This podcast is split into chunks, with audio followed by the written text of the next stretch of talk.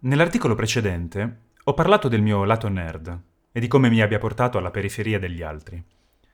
Ma ci sono come sempre molti risvolti, molti lati ai difetti, che poi in fondo sono qualità inespresse. Parecchio di quello che ho fatto finora, da un punto di vista creativo, viene da questo mio desiderio di unire la cultura della tecnologia con quella della narrazione. Il mio percorso verso raccontare le storie è fortemente permeato dal mio lato nerd. Ma non solo, anche il modo in cui approccio l'aspetto programmatico del self-publishing deriva da questo modo di pensare. Mi piace automatizzare. Mi piace delegare i compiti banali alla macchina, così da ritagliarmi il tempo di tuffarmi nella creatività pura, nel flusso di coscienza, in cui mi perdo e mi ritrovo. Penso che l'unione di questi due aspetti, nerd e narratore, sia forse quello che più caratterizza non solo la poetica dei miei racconti, ma anche la loro forma. Io scrivo su internet, queste pagine sono quello che alcuni potrebbero definire una nerdata. Il diario d'artista appare in varie forme in base a dove viene fruito.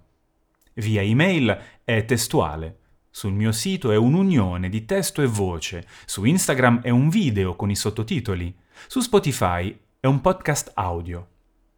Ho organizzato tutto in modo da non dover ogni volta fare i post su sito, Facebook, Instagram, Spotify, email, Twitter, che si chiama X, perché se no non riuscirei a fare altro.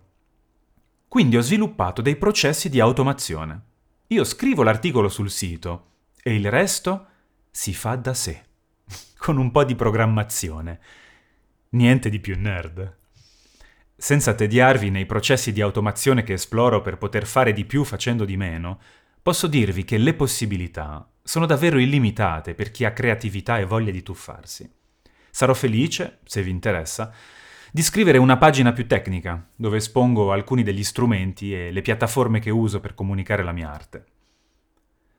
Spesso vengo attraversato da una paura, quella di vedere il tocco umano sfumare via.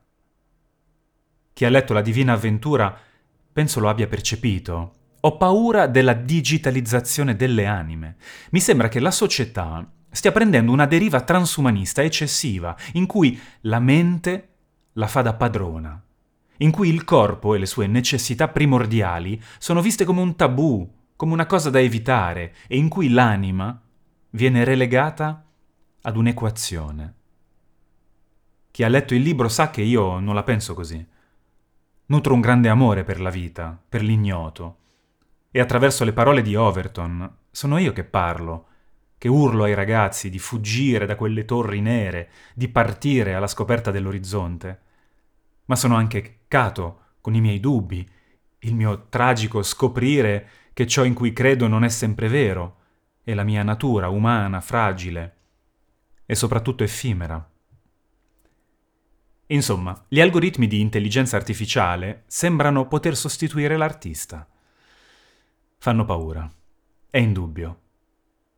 Ma se prendiamo per buono il concetto di artista che esprimo nella piccola favola di Huga, se volete leggerla basta che andiate sul sito e cliccate sul link nell'articolo, io non penso che le macchine potranno mai essere artiste.